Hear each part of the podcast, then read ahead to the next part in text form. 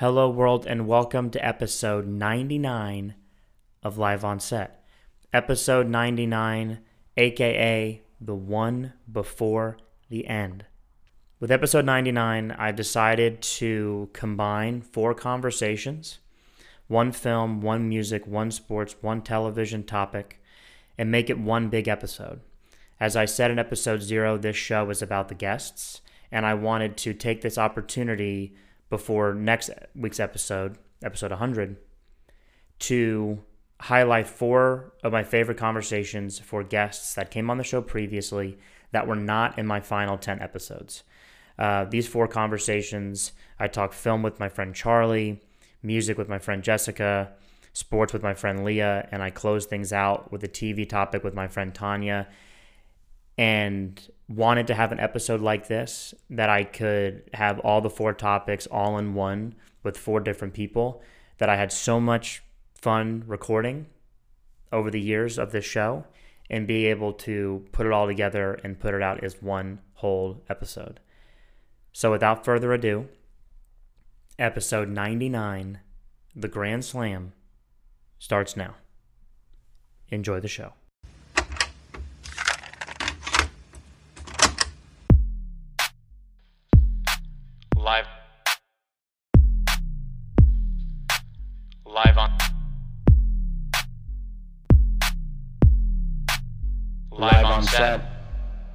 So let's start with Superbad. Let's get into it. What do you like about it? Do you remember the first time you ever saw it? And then we'll we'll go from there. Uh yeah, I mean, shoot, I was a wee lad years ago watching uh Superbad.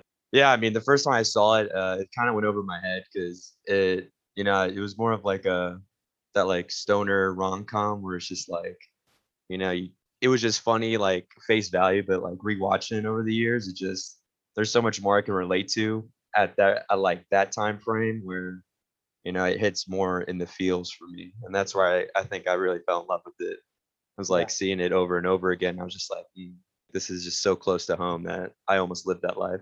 I think it came out, it would have been our freshman year of high school. And when I saw it for the first time, there were like two movies around that time The Hangover and Superbad that are both, I put that in the category of like Anchorman, Step Brothers, maybe honestly Superbad at the top of those in regards to like huge comedies for us because we're like, we're there, like we're the same age. But I remember Mhm. watching Superbad for the first time and thinking, this could end up being a classic comedy, but it's also something where I felt like the juniors and seniors in high school, those getting ready for college, they would have loved it so much more. Their appreciation for it might be deeper than our appreciation for it. It's just one of those movies that I've watched. I've probably seen Superbad 10 times in my life, and I don't like rewatch it all the time, but it's something I do like to watch from start to finish. And it's something that every time I go back, I notice something different and I, I just like it more and more. No, for sure. And it's, you know, 10 times. I, I feel like you got to pump those numbers up. But uh, it's, uh, yeah, no, for sure. It's just, it's something that's definitely grown on me, especially with all these little like comments and stuff that, that just went over my head, especially with the, the two police officers in McLovin Yeah. and how, and how they just vibed at the end where it's like, we always knew, you know, it was a fake ID, but it's like we saw our young selves inside of you. And so we wanted to take you. And I was just like, man, why has that never happened to me, honestly? Mm, right. but it's just so close to home where I'm just like, you know, because now I see, you know, being a little bit older now, you know, from freaking almost what 11 years now. Mhm. It's like seeing like younger people. It's just like you could see like you know your younger self and other people, and you're just like you always want to take them under your wing now. And I'm just like, oh, feels so at home. I think the first time I saw that movie, I remember seeing it in theaters, but I remember Oh wow, being shocked that like the Christmas after it had come out, my aunt got it the DVD of it for Christmas for me. And I thought like my parents, this is not going to go over well, but I, it was kind of like a low profile gift, and it wasn't something that I would like. If I watched it, I watch it with friends or I watch it by myself. It's not a movie I'm going to sit down with my parents and watch the movie with. Um, but for it's, it's- sure. it's- At, at least at that time. right right right right but what i'll definitely say is it's you're, you're so right like there's so many like one liners there's so many quotes there's so many elements of the characters that are in that movie that you can pick okay do i have I, I can i identify with this? Do i know people who are like this? Have i been at places and have surrounding environment wise that are in those movies? And it's it's a yes for like really all of it, it could be like the typical just kind of like party scene. It could be the typical like conversation just trying to like figure things out like in life. Or it could just be the excitement level of the uncertainty of like hyping something up whether it's like a party like asking someone out and going to do certain things and that movie did it so well and it's a movie that i feel like just stands alone. Oh 100% i think that's why it almost stands to the test of time where it's like we've all been in those type of situations and had the same type of feelings and it's always fun to like make jokes of it but it's like during the moments you you know it feels like so much pressure and anxiety but you know and i think that's what really you know made it instead of just like a, a one-time comedy movie that you just see and you kind of forget and you're like oh haha you know there's a lot more personality to it than you know it was on the surface and that's what i was uh, referring to earlier was just like you know being older now and reflecting on it you know a different mindset it's just at first i didn't like Michael Cera. you know mm-hmm. i was always about jonah hill and i'm just like you know he's the man that's what really drove the movie but then like when i get older i was like Michael Cera, you know there's just yeah. so much happening you know you're just trying to like get through life and hit the next stage and it's just you know, it feels like it's never going to come. And then when it does come, you feel like you mess it all up and it's never going to happen again. You, right. You know, and it's just like, then you find, you really find your true self and you become happy essentially. But right. Yeah. I mean, that's, that's so true. I, I think back with the, like, it's the little things in that movie. Like it could just be in class on a Friday, the whole day, like hyping up what's the move this weekend? Like, what's the move tonight? Like, what's going on? Do you see that girl today? Like, what's her deal? What's going on? And, but then that main, obviously the main two being Seth and Evan, being Jonah Hill and Michael Cera, but then you throw in McLovin, or as one of my like good friends of the podcast, my friend Stefan, anytime he sees me, he'll say McMuffin, and uh, and like that movie, and then like Bill Hader and Seth Rogen, who are the cops, and Seth Rogen coming up with that idea when he would have been a, a little bit like on essentially like our age, and he was working on that movie with his like writing partner and that ended up being like their like their epic. And the fact that it's a movie that kids who are at the age that Jonah Hill and Michael Cera were in that movie can continue to like get passed down and just the relatability and like the there's also like a, a nostalgia thing too but I think the relatability will continue to to be there for generations to come. And it's a movie that like if I'm on an island it's if I'm bringing 10 movies, that is without a doubt not only at least one of the comedies that comes, but one of the ones like for sure no brainer before I consider one of the other movies on those lists that I would bring. Oh, 100% because I mean it's and it's such like a a trying time in your life getting done with like high school and like going off to college and you know and like you said Fridays are all about what's the move and you know whose house is open and you know what what are we all going to do and you know that mentality it's just it's it's 100% relatable even though it's like funny but yeah. it's like it's more you know like in the fields than than you know what you realize and i think that's what you know seth rogen just really pumped it out and you know it, it it felt like not a like a like a rush movie but it was just you know it was it was more of like a thriller because you never knew what was going to happen especially right. with those two and like and the scene just kept getting better and better and you're just like who comes up with this stuff honestly right, right. it's just you know and, and to make light of it too you know not saying the the past is horrifying but it's like when you rethink about situations and how you thought they were going to go and, and how they went you're just like man I, I can't believe i was thinking these type of things or you know right. i thought this was cool or that and you know just trying to show off to people and you're just like man it's you know it's a totally different age and that was like I feel like right before social media and everything was taking hold, the internet, and so like that was like the last wholesome, you know, where like you have to talk to people and and be active. It's not just like, oh, how many likes am I getting? You know, what's people seeing what I'm doing? It's like you really have to put yourself out there, right, and be a part of like the community if you want to be with the community. Right. I feel like that crew before we we move on to to Tarantino, that crew of Mick McLovin, Seth, and Evan when like the girl that Michael Cera likes in the movie, he's like, "Oh, what'd you do this weekend?" And he essentially was like, just like so much dope stuff. Like I was doing all this dope stuff. We went to like a Evan's parents' house for a party and hung out and they were just like watching movies and stuff. People can kind of like grow up and experience things at all different various times, but we eventually find ourselves along the way, like like you said. God, I don't know. I just the more and more I think about it, it's it's so different than those like we're we're, we're recording this on a Thursday. So tomorrow night, Friday, what's the move? Like there are there, there could be people that will have a Seth and Evan type night tomorrow. And then if they haven't seen the movie or they find it along the way, they could go through similar experiences and just be like, I'm happy there's a movie that exists out there that I can show people or or watch just to just have like a reality of like movies like that exist. For sure. And and I think that's why it, it hits home so well because, you know, we've all been in the situations of Seth and Evan where it's just like, you know, it's just kind of the bros hanging out and you just gotta live up those moments because, you know, they don't last forever and you know, there aren't they ain't always gonna be there. So it's you gotta take them while you can and, you know, enjoy it while while it's happening because, you know, when you look back on it, you're like, man, I, I wish I did more weekends or, you know, hung out more and you know, and now it's just like when you get into the grind and everything else of like becoming an adult, and it's just like, you know, you you start becoming, you know, you start having regrets, even though I want no regrets tattooed on my chest Right, at all. of course. But Right.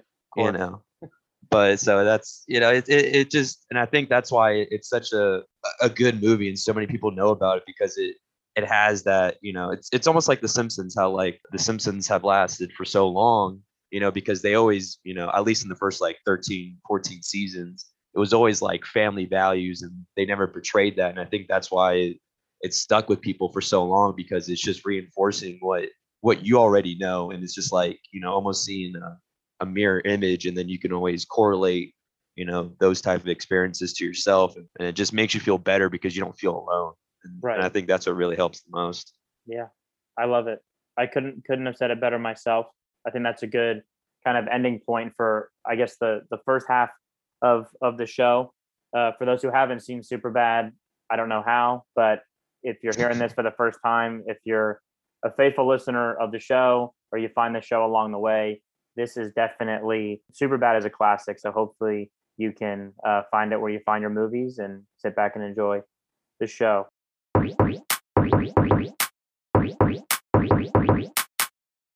Let's start with when it comes to music, hmm since we have known each other, Okay. so summer of 2015 in, in the year like- Lord through through the time today. Make it sound like we were 65 years old talking about back in the golden days. I we're recording this on a Tuesday, but back to the age I am 28, but I live my life like a 90 year old. I got to put out that trash bucket yesterday. Great. Absolutely. Yeah, it's and and then tomorrow night I'll put out the recycle. It's it's a Okay. The thing. it's great. Yes, thank you. Am I Since- keeping you up past No, it's it, it Okay. you know what? It's closer than you think. Um, of the years that we've known each other, Mhm. what concerts stand out to you as your favorite? And we'll start there. Well, first and foremost, I have to say, you floor me with your taste in music, especially Latin music. That caught me by surprise. Every time we have a conversations, it will land up into speaking about a lot of Latin, you know, music, Latin artists, and it floors me how well versed you are. Almost a little more than I am Okay. with the Latino culture, and that does a Mhm. lot um, because you know I am Latina. Yeah. Yeah.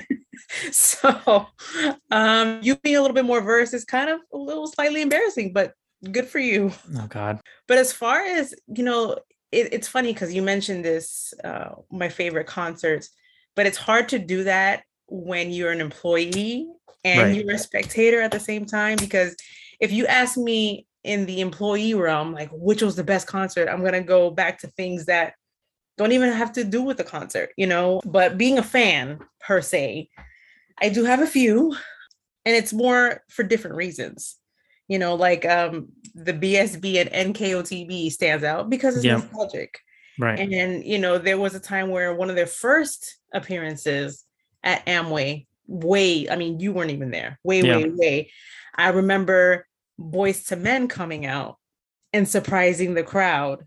They weren't a part, they were not a part of the original, I guess, Backstreet New Kids. They just Okay. yeah, they just came out. They were in town. I think they were in town for the Food and Wine Festival. Um, And they just popped in and started singing like End of the Road. And we were just floored. It was one of the most crazy, you know, experiences um that I remember just, you know, starting off working at Amway. Um, so yeah, that's that was one cool concert.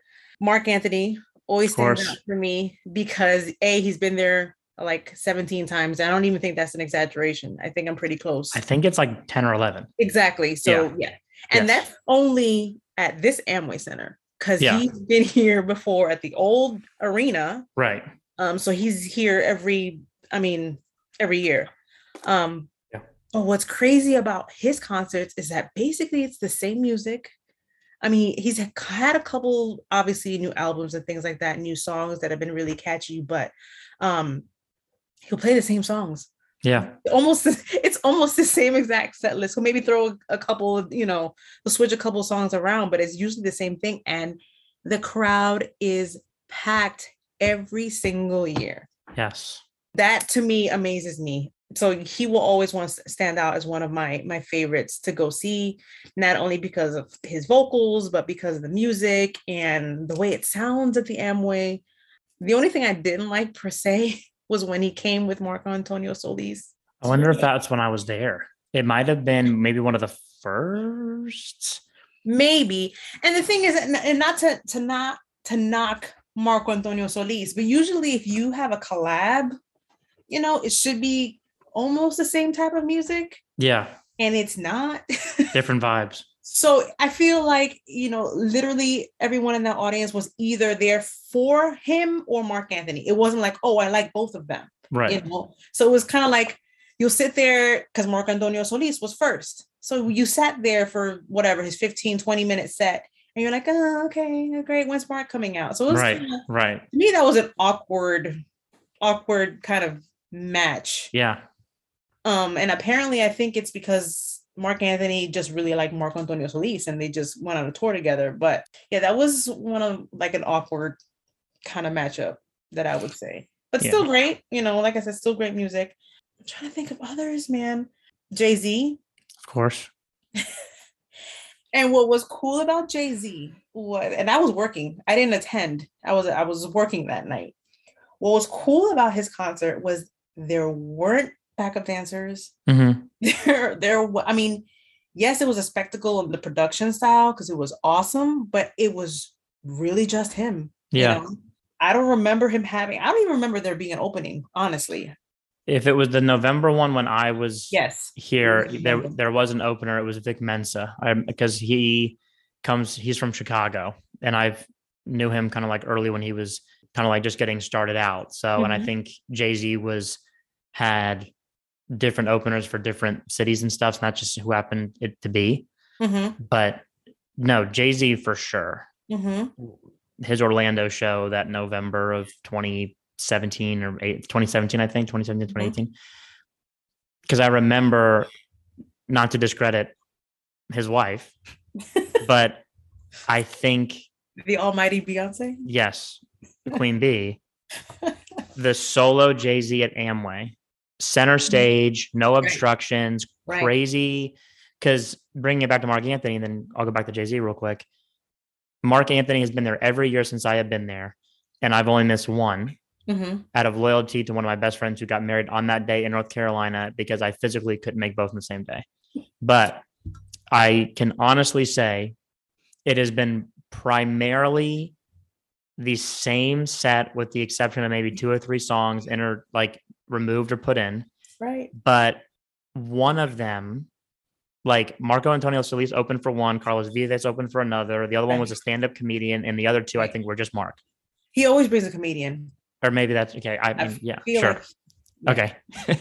but with Jay Z, I can only think of five or six people that have had a center stage since I've been at Amway in any sort of capacity. Mhm. Luke Combs, right the second JT, Bad Bunny, Jay Z, Marc Anthony, and there was no, jason aldean wasn't it no, maybe um, Eric Church just happened. And I think that was a center stage. One of my friends went to that and I saw videos.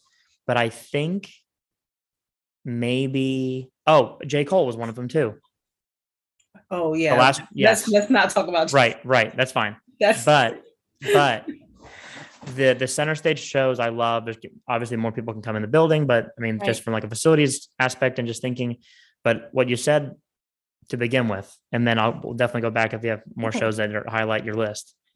It is a completely different experience. You going with your husband or your family to a concert, or you're working.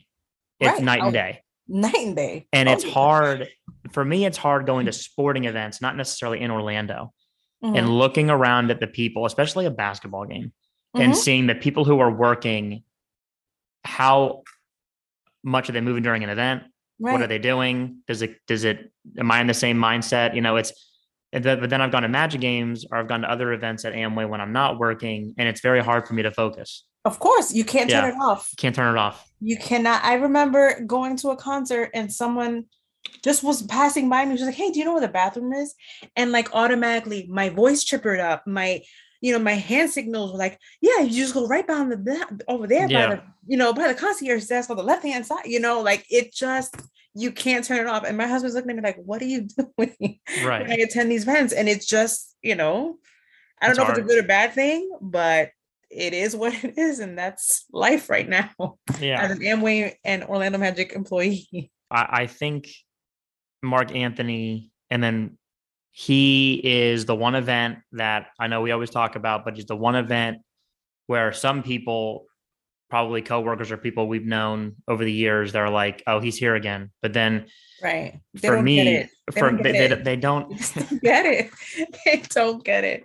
I, I mean, when walking in, you know, like I said, we've been on the flip side of, of being an attendee and working. yeah when you walk into the building when they're doing the sound checks for a Marc Anthony concert, for me, it's like, man, it, I just feel so proud of my Right. culture and and the music and and and you know being able to express the music that way. It's just it's it's completely different. Like I Right. said, it's it's so cool to be on both sides of the equation. And I forgot to mention, Bad Bunny Mhm. was so much fun to Yeah. attend. It was just, I mean, there were people there. I, I thought it was going to be a younger crowd, and it was for the most part. Mhm. But there were grandmas there with their kid. I mean, it was just across the board. And then, you know, usually with which concerts, there's a certain kind of style of dress or there's Sure. a style of. It wasn't like that for Bad Bunny. It was, you know, ladies in high heels and dresses, and then kids with sneakers and t-shirt. It was just so cool to see that spectrum of different people within that building. It was yeah. that was really cool. That was Yeah. very cool to see. I must say. and and he's someone that's definitely that we you know at least for the years that I've been there because I know you've been there longer we've really sort of seen the rise of you know him from beginning to where he is now Right. as someone who Right. He was an opener for someone. Wasn't he an opener for someone? the first time I the Puerto ever Rico. that was the first time that he I, he might have come just before that or he came after that where it was a Sunday night and he completely sold the building out without one song on the radio without Right. there was nothing Right. on the radio You're right. Yes. So he did he did a Mhm. solo a solo thing, and then him, Ozuna, Wichita Yandel, Alexis y Fido, like that. And I'm missing people from that from that lineup, but they Mhm. came for the hurricane benefit. Correct. Right. And then the next time Bad Bunny came, it was like April of 2018, April of 2019 Your memory. and it just insane. And I remember it was center stage. The stage was amazing. The set list was incredible. And then he just came twice, and then he'll come again in August with Camping World. That'll be a completely different experience. But the crazy thing, of, so? yes, oh my God, yes. Sorry, sorry, sorry. Let me, Really? yes, it's going to be. It'll be new album. I'm telling you, it'll be all the big like stadium banger songs. I think there'll probably be some of the songs from the set that we saw. You know, There- yeah, the- there at the were some songs that were missing. That were 100%. key songs that I. Yeah, you're right. and he never said song. Song. He did not sing Calladita. right, It was like one of his first, I guess, cross the border kind of, you know, the border, that's not a good word, but like Sure. across, you know, um mainstream. That's the Right, right, right. Um, so yeah, and Mia when he did that on Jimmy Fallon, Right. You know, that was one of the songs In Puerto Rico. again. Correct. Right. Once again, that crossed him over. He didn't sing that either. So I'm, Yeah. I'll take your word for it. I'll, I'll believe it when I see it. and I think it'll be special because it'll be the first show of the tour period. So we're going to be going into something where, like, you know, for us, if we don't have a, of set times of, of, of, of a performer who's coming for a show, that they have openers, like the headliner, like what time they're going to go on, and then if we don't know that, then we can kind of look at a set list and we kind of kind of think like, okay, well, you know, the the time, like the, the length of the show could be this long. The beauty of the show in August is that we are going to be going into this and we're going to have no clue. and I cannot wait. As someone that is very like structured, planned out, you know, right. That worries me, but I will not worry when It's exciting. It's cannot- something yeah, I can't wait. Exciting. um I but- also forgot to yes, mention yes. another concert that was under the radar, but what was fun for me was Daddy Yankee and Don Omar I had just started when they came. together. Did you just yes, when they came together as and like I said, usually when there's a collab with artists, you know, sometimes it's like, oh, I like this guy, but I don't like that one. I'll sit through this part and you know wait for for my artist to come out. But it was so cool the way they messed together and they sang all their hits. So you weren't, you know, sitting on a couple of songs because you didn't like it or whatever. It was just hit after hit between both of them. I mean, it was a lot of fun for me. Once again, you know, most people wouldn't think that would be their top 10, but that, like I Yeah. said, for me personally, Yes. You know, it was nostalgic. It was music I was listening to in high school and things like Right. that. So Now, now aging Don, Om- myself. Don Omar, Don Omar, I need you briefly for the Okay. for for the listeners of the show live on set. Okay. Educate me on Don Omar Okay. because going into that show, Mm-hmm. I probably knew confidently like Two songs. two songs Mhm. of of of Don Omar. Daddy Yankee completely different. This is a man Mhm. that partially raised me. So so with with with Don Omar, it would have been the Ella y Yo, the collab with Right, um with Evan- Romeo Santos. right? And Mhm. then the biggest song on the radio at the time was Danza Kuduro. So Mhm. like, but then I'm trying. That was my first, not I, not only first year. That was like within the first couple of months of me being there. Period. okay.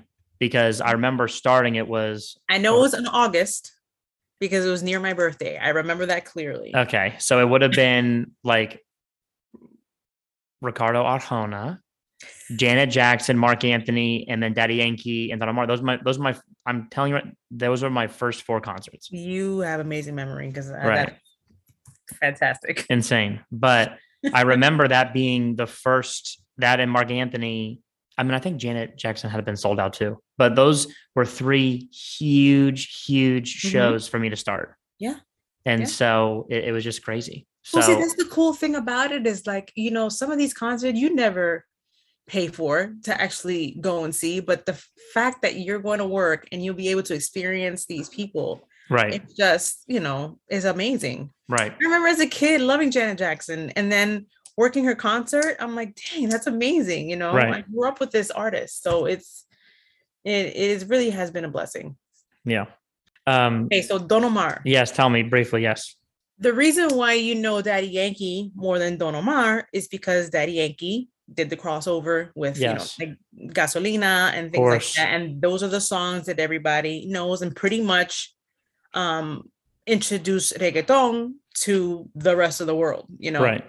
Don Omar was more. He was also one of the pioneers of, of Yeah. reggaeton. He was, you know, there in the beginning. It was just like I said, Daddy Yankee was the one who, you know, branched out and, um, you know, opened the ears of the not so Latinos, you know, within the country. So Right. there, there you go. So then you start bringing, then you start re- recognizing, oh, this guy, and then this guy, and then this guy. But yeah, Don Omar um, has been around just as long, pretty much as everyone else. Um, and once again, the only reason why you knew of him later was because of the Fast and Furious song. Yeah, you know what? so that Correct. you know, Right. and then he- also became a little bit more mainstream too, um, but obviously not as as popular as as Daddy Yankee. As Right. simple as that, really. They all you know came up around the same time. It's it's crazy now you said Fast and Furious because now you know they're filming Fast and Furious 10, but that's let's take a moment to recognize Don Omar, Mm-hmm. Tego Calderon, Mm-hmm. Osuna Baby, Tyrese, and Ludacris. So, and then I think someone else, but I, I, I, one of my favorite people that has ever existed in the entire world told me when I had first met her, she was a huge fan of the Fast and Furious. She said, Austin, when it started, the first movie, it was about the cars. Mm-hmm. Now they're Avengers. it's crazy. Never forget. Wait a minute. Now that you mentioned Avengers, did Yes. you know or have you heard that Mhm. Bad Bunny? Ah, stumped on my own show. Coming January 2024. That was the biggest news of the day. Like, yes. Insane. Now Latinos have a superhero. Of course. And it's, gonna Bad it's gonna be within that Sony Sony Marvel universe, and the character has like a wrestling background, and he's obviously so big into that. Shout out Orlando to begin with. That's right. Um, but this is just the beginning. He's gonna be in a movie with um Brad Pitt. It's called Bullet Train. The director I've heard of that too. It's I think it's gonna be Netflix, and the director did I think the first Deadpool, and it's supposed to be like this visually insane thing. And Bad Bunny, he's in the trailer. He's very much a big part of the, of the movie. So this is the, just the beginning. I'm telling you. Maybe he does movies for 10 years and he comes back. And then when when he when he tours in 2032, not only are we selling our cars and our homes to go to the shows, but everything to our names. and then sitting up top. it's insane. Oh my god. I don't wow. I mean, he's really come up in the world, isn't he? Wow. Yes. Okay, Mhm. Daddy Yankee, Don Omar, we talked about it, Marc Anthony, Yes. of course. Do any other shows on your list stand out before we, we go to the main topic? I mean, there were a couple ones that were surprisers to me. Like I I knew that Bruno Mars was going to be a great show, but I didn't expect it to be the show it was. Right. It was amazing. I mean, he the man is an entertainer. Sure. The singing, the dancing, the playing the instruments. I mean, that was like one of the shows that blew me away. I I think some ones that definitely stood out for shows that I would have worked that I just completely, you know, obviously anyone that's playing the arena is established in some way, shape, or form. Right. Mhm. Either they've been around for, you know, 10, 20, 30, 40 years, or they're they're sort of on the rise now and they're playing arenas.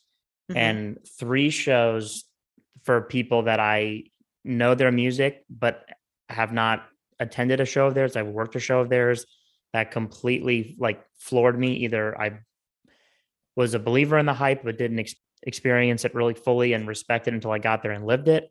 Right. Or I guess that's the best better to describe it. You already said one of them, it was Bruno. hmm Yep. Two, Pink. I think I I think I can name your third one. Who is my third one? Is it Sia? No, people always think it's Sia. Were you not overwhelmed? I, I I went to that show. Her voice was incredible. Vocally, it's one of the best shows I've seen ever. Okay. All right. Ever, I- ever. My bad. I was wrong. So what was your third one? And this is, I don't want to say, you know, it, it's not slightly, it's definitely like not controversial, but it might have just been the break in between when they played together before to when they played because it was the second show of their tour. okay. Jonas Brothers. Oh my god. Okay. I'm not okay. All right. That's gonna do it for us on live on set. Thank you so much, Jessica. This has been I thought an it was episode I've been working on for about years now.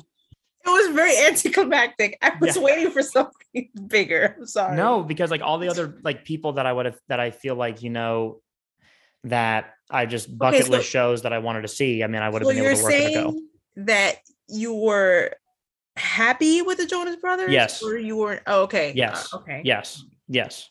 There's. I'm trying to think. There were three shows that I attended at the arena before I worked there and and and met you and and, and the crew that stand out as like three of the biggest shows that I've ever been to in my entire life. Okay. Lil Wayne I Am Music Tour 2011, first concert ever of all time. Wow. Okay. Mhm. Throwback. Taylor Swift. Hmm. Speak. I was pausing for like I think it's like it was a Speak Now tour. That was insane. I went right before I went right before I went off to college. She had two back-to-back concerts, right? That was that. Uh, we have no way of knowing. Nothing could possibly be done. Um, yes, I think so, probably. And then the third one being where we're going to start here and we're going to go with this. Okay. the 2020 Experience Tour JT as we record this April 26th in the year of our Lord 2022. that was definitely, and I, this is another question to kind of start us off. Is that the longest concert that you've ever gone to or worked? Wait, 2020? Yeah. That was three hours intermission. Okay. Let let me let me be clear. Oh, Yeah, yeah. I was not there. yeah. For cool. good reason. Cool, cool, cool, cool, cool. For very good reason. Yes, yes, yes. I was not able to work or attend that concert because I had just had a baby boy. Nice. Um, but shout out to my peeps who gave who called me on FaceTime during Cry Me a River. Oh, Um, I will never forget that. That was one of the besides the birth of my son, one of the happiest. oh, sure, of course. I mean, of course, of course. um, but no, I was not. Well, what I did end up doing, um, my husband took me to the concert in Miami Mm-hmm. with Jay Z and Justin. Yes. How was that? Um, it was an outdoor concert, man. It was first of all, the concert started. Stadiums? No, it was in MetLife. Correct. It was in Oh the my MetLife. god. Yes. It started late because LeBron James was in attendance and he was not there yet. So they held off the concert till he arrived. Oh my god. He was police escorted to, I'll never forget that. He was police escorted to the MetLife. Stadium. Um, so it was, it started late, but it was awesome. Wow. It was, it was, you know, what they had, that was when um Suit and Tie, Probably suit and tie, Holy Grail. Holy Grail. Yep. That's one of the the opening, you know, uh, songs they did. Granted, I was about mm, seven or eight months pregnant, so Nice. um, it, it it it was a great concert. Like I said, he it was a good collaboration. They Justin would sing and a lot of you know a lot of the vocals for Jay Z's songs, and it was just it was a cool collaboration. I must say. nice. So I was able to see that, but I did not see the 2020 experience in 2013 Ooh, December. December. That's true. Yeah. So he, I'll never forget, bringing another thing that you got to do, which was very cool, involving around. It probably would have been when you had Noah. Mhm. He plays Amway because I remember I drove all the way home a day early from Christmas break so I could go to the show. My mom and I went to 2020. We go to the show. That was like a Wednesday or a Thursday, and then that Saturday, he's the musical guest for Jimmy Fallon hosting SNL. Okay. Yes. so, do you yeah. want to tell the brief story about meeting Jimmy Fallon? Do you, you and Jimmy Fallon? No, you and Jimmy Fallon. You mean that I met Jimmy Fallon? Yes, yes. Once again, when I was like eight months pregnant. Sure. Yes. I okay, so I get the phone call from my husband. Long story short, my husband used to work for WESH 2 News. This is yes. when Jimmy Fallon was making the crossover from late night with Jimmy Fallon to taking um Tonight Show. Yep. correct. Yes. So he was doing promos all over. And my husband calls me. He's like, hey, guess what? I'm like, don't toy with my emotions. I am pregnant. Right. He said, Jimmy Fallon is coming. I said, stop lying. to Right. me." He said, no, he's coming here to Orlando to do promote his show. Yeah. And I said, I don't care what you have to do to get me into WESH Studios, Right. but I will be there Right. to meet him. Right. And um, you know, I always tell the story. It's so cool to like, you know, hear about people and see that they're oh, you hear that they're cool people when you actually meet them. And he was so down to earth. He was, hey, he was super excited, you know, about me being pregnant and Nice. whatever. But it was, it was definitely, I was a fan of him beforehand, but I was even a more a bigger fan after the fact. Yeah. Because like I said, he was totally cool, whatever. Anyway, that's beside the point. Let's go back to Sure. Nice. But yes, I met I met Jimmy Fallon. There you go. Um, no, I mean Jimmy's obviously one of my favorites ever, uh, and of course JT. But yeah, 2020 experience. I remember, you know, like JT for me growing up was, you know, NSYNC. Right. NSYNC and Backstreet Boys were the two biggest things, and Britney Spears, you know, the three biggest things that were Mhm. going on in the world, right? right. And with JT, the thing about that 2020 experience was obviously, you know, he had taken that almost a dec- decade long break. He was doing, Right. you know, movies and stuff, and he was the biggest guy and the triple threat and all these different things. And then so he comes back and he's literally decked out, suit and tie, three hour show, comes out to comes out to Pusher Love Girl. Mm-hmm. And it was just this whole thing. And it was truly one of the, I would probably say like two or three shows in my entire life working or a fan ever hmm that was a truly an experience. Oh, okay. It was this three hour show. It was beginning to end. It was the moving stage. It was the songs that were performed. It was the, I don't want to say dedication to the craft because I've been lucky enough to see him twice. And I felt the same way, you know, both times seeing someone who not only is, is one of my favorite, you know, pop culture icons, but favorite musicians of all time hmm you know, being able to see him for the first time and it was a beginning of things from the beginning to the end Right. of what we were out at that time. right. That was very special to me. So with with JT and then that kind of being like his big solo return and then it was like this whole global tour and he went all over the world. It was like a whole 2-year process.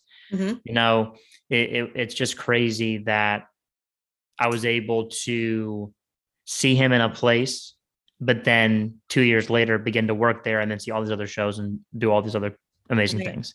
Right. So, it was crazy. So what Insane. about the um other concert? Yeah. So the other concert, Man of the Woods, I will respect the name and respect the game, but a very, very loyal person has done things for me in a way that had never been done before. And I can confirm, and this is true, all true, that the deal has been made with the devil and I will never, I will never be able to have an experience like that at a show ever again unless I am the one physically on stage, which will never happen. So, but that that show was so different. That record was so different. It was, I think, as he said, like in interviews and stuff. I remember because he was doing these snippets and we were talking back and forth, like when he dropped when he dropped supplies and he dropped filthy and he dropped all these things. to me the production value of that concert was it was it wasn't like nothing else do you remember the grass when they did the camp Yes, i mean that was just so the grass just waving in in from the stage and they just like by a campfire i mean that was just right. it was really just different it was so cool Right. It was, I think, I mean, I don't want to say I think it was. It was a shorter set than the 2020 experience, but I think he he still did all his hits he He- still did all the hits, Yeah. all the new songs he wanted to do. Right. I think he is someone who really stands alone, like in the history of um like music as a whole or pop music as a whole of just some of those just pop icons that just has the audience in the palm of their hand. right And I know that people in other genres can do the same thing and have done the same thing and people talk about all these people for like forever that do it Mhm. but JT forever, you know, huge for me and hoping, you know, at some point this year we get we get into music. i hope so too Yeah. uh because we need it Yeah.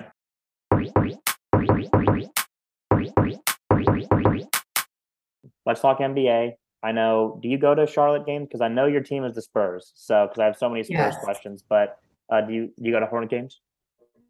Yeah, so a little backstory. Charlotte girl, true and true, but the familia is down in San Antonio. Amen. So our household is big into the San Antonio Spurs.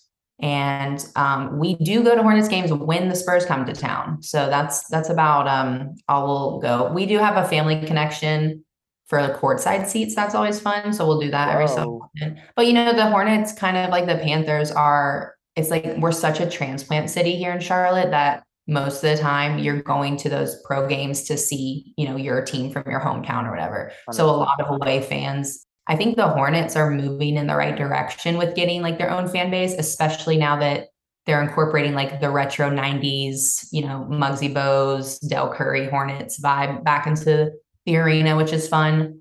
But you know, I was sad when Kemba left. That he was, you know, a big part of the community. And so I mean they've got some good pieces. I think they just need, you know, people to stay healthy. They need they don't really have a true big man, but um I mean, obviously, I'm a huge NBA fan, so we'll go as much as we can.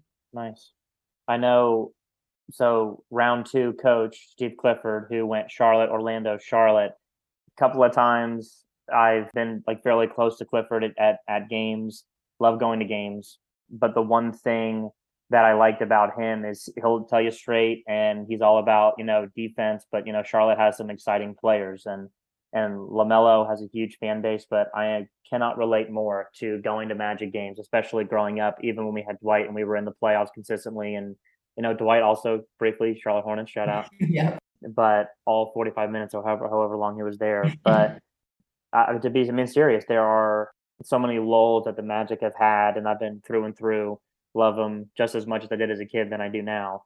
Where there are people that will go to see the best player on the opposing team, um, and then kind of just tack on the fact that like the tourism stuff with Orlando, you know, you know, people would plan a trip out of it, hit the parks, you know, see their team and you know bounce. But I'm excited. I'm excited. I think I think Charlotte right now, as constructed, I think they have a chance to, with or without, you know, Miles Bridges at some point, or if he's going to be done entirely. Like Lamelo is so good, and like the hype obviously was big on him, and it's it's real, and he's backed it up. He's an all star. Um, but I'm curious to see, you know, some of the other pieces that they can kind of put it together. But a healthy Gordon Hayward will help a lot too. Yeah, and you know, if if Ball doesn't get this superstar syndrome that so many of the young guys have of I need to go to a big market and you know, I want to be on a super team. So if he can stay and, you know, create something on his own, I think that would be really cool. So I, I, I have a lot of San Antonio Spurs questions, and I think for you being very like open, perfect podcast guest, but being very open with how you felt about the Panthers, and then going into like where the Spurs are, you know, the San Antonio Spurs are without a doubt one of low key the most successful like NBA teams ever. They have arguably the best coach that has ever coached in the sport period with Pop. But the one, two, three punch of Tony Parker, Manu, and Tim Duncan can never be repeated. But then also for the fact that David Robinson had also played for that team in the past, and there's so many good players, and you can't forget Kawhi, who's the best basketball player that has ever existed in the history of anything ever. um, and he's Kawhi is so funny too. But what what what are some of the San Antonio Spurs memories that that stand out for you? Oh man, there are literally so many. I mean, just within the past few years, like the Hall of Fame, you know, induction with Timmy and with Manu, and then retiring, um, Parker going back to retire with them. They just have brought so many great memories back. One memory that was pretty funny, I think it was probably 2012. Mm-hmm. We were in the Western Conference Finals against the Grizzlies and I got game five tickets. My aunt had like a hookup, and so I was going to go to the AT and T Center. So I literally bought a flight. and I'm like a college kid. I have no money. I like drop all this money on a flight, go to stay with my family. We end up sweeping the Grizzlies in four games. No. And so I didn't even get to go. That would have been my only playoff game. Still have not been to a playoff game mm. but it was i mean obviously i was excited for that but i just ended up going to the at&t center and just like spending all this money on like you know western conference champs gear and stuff but yeah i mean the other playoff memory was probably manu's last season you know the behind the back block against james harden was awesome Timmy hitting the three against the Suns in like 07 yeah. to go to the finals. And then, of course, the heartbreak of 2013, you know, Ray Allen, wherever you are, I hope you're listening. Mm-hmm. And I hope you know that you made me cry a lot and broke my heart, as yeah. well as a lot of other people that night. And then the revenge tour in 2014. So just Timmy and Manu and, and Parker and just how they just paved the way for younger guys and we're great teammates. I mean, honestly, you do not see team basketball and like that anymore with with you know all five players playing a role. And we had some heartbreak too of you know people leaving, like Dejounte Murray. He was my guy. For him to go be in the Hawks with Trae is, I mean, going to be pretty deadly. Yeah. So that was hard. Like Lonnie Walker, what even happened to him? He's like right. not even on the roster anymore. He had one of the most coolest hairstyles coming out of Miami and going with like the whole yes play Fresh Prince. But then I think he went to Miami. But then he, you know, it just didn't click. And then so he's, I think he's on the Lakers now. But then Derek Vassell, Um, shout, shout out FSU, and I think they just ex- exercised his option today. So you know, keep killing the game. So Yeah, I like him. Tre Jones, he's another NC boy. Um, and then it seems like we're building our squad around Keldon Johnson, which, you know, love him. Yeah. Um, again, we've seen a big guy. We have Jakob, who's great. Um, some other white guys, probably like three other random white guys that are centers. yeah, But yeah, it's it's definitely hard, like the Panthers, hard to be a loyal fan, but that's the difference between, you know, bandwagon fans and, and true fans. So you gotta kind of stick it out. yeah. No, so true. I think going back when you were talking about Lamelo briefly in Charlotte about, you know, can he build off of this? Can he not have the whole superstar, you know, persona thing, and he can he start something special in, in Charlotte? Like there are so many people, regardless of of the sport, for the like. I mean, Tim Duncan was number one overall pick. You know, I think within the first year or two in the NBA, they won the championship and then had success really in every decade that he was on the team. But regardless of what sport, basketball, baseball, hockey, football, someone that lives up to the hype in that first contract and decides to stay, you know, Damian Lillard is doing exactly what Tim Duncan did and put that entire situation on the map. And, you know, I'm sure obviously there are people like back in the day, like the Bill Russells and all those people that were on those Celtics teams that obviously stayed and stuff, but like free agency wasn't that big back then, not as appealing, right? But like Tim Duncan is like so unique and is one of a kind. And also, by the way, it's the best power forward that's ever played the game. Amen. And and I know, and he went to Wake too. So another North Carolina. He went to he went to Wake, right? Yeah, another Mhm. North Carolina connection. But you know, I, I think like the NBA is changing, but one of the constant people that uses like their narrative and their platform for good is always Popovich, and he's always been that way. Mhm. Um, but I, I know that it's it's really cool that you know you and I can share in common like our, our love and like passion for sports.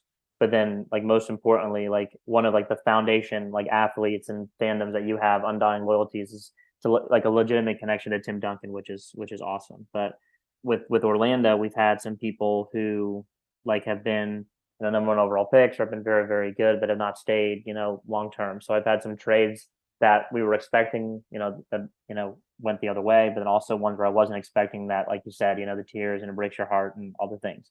But that's what just being a fan is, you know.